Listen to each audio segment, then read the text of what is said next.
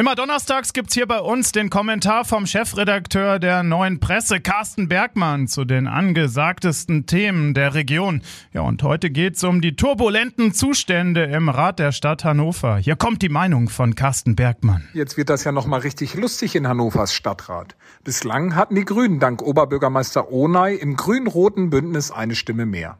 Durch den Parteiwechsel von Lea Sankowske von der Ratsfraktion der Linken zur SPD wird aus dem 18 zu 18 Verhältnis ein 19 zu 18. Die Sozialdemokraten besitzen die Mehrheit im Rat. Onay kann maximal für einen Patt sorgen. Rot-Grün also statt Grün-Rot. Das wärmt die Sozi-Seele nach der Wahlblamage von 2021.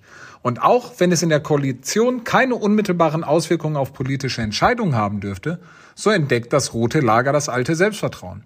Abteilung Attacke statt Schmusekurs.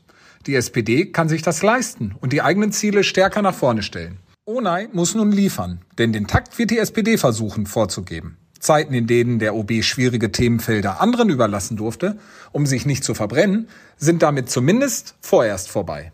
Endlich ist man geneigt zu sagen.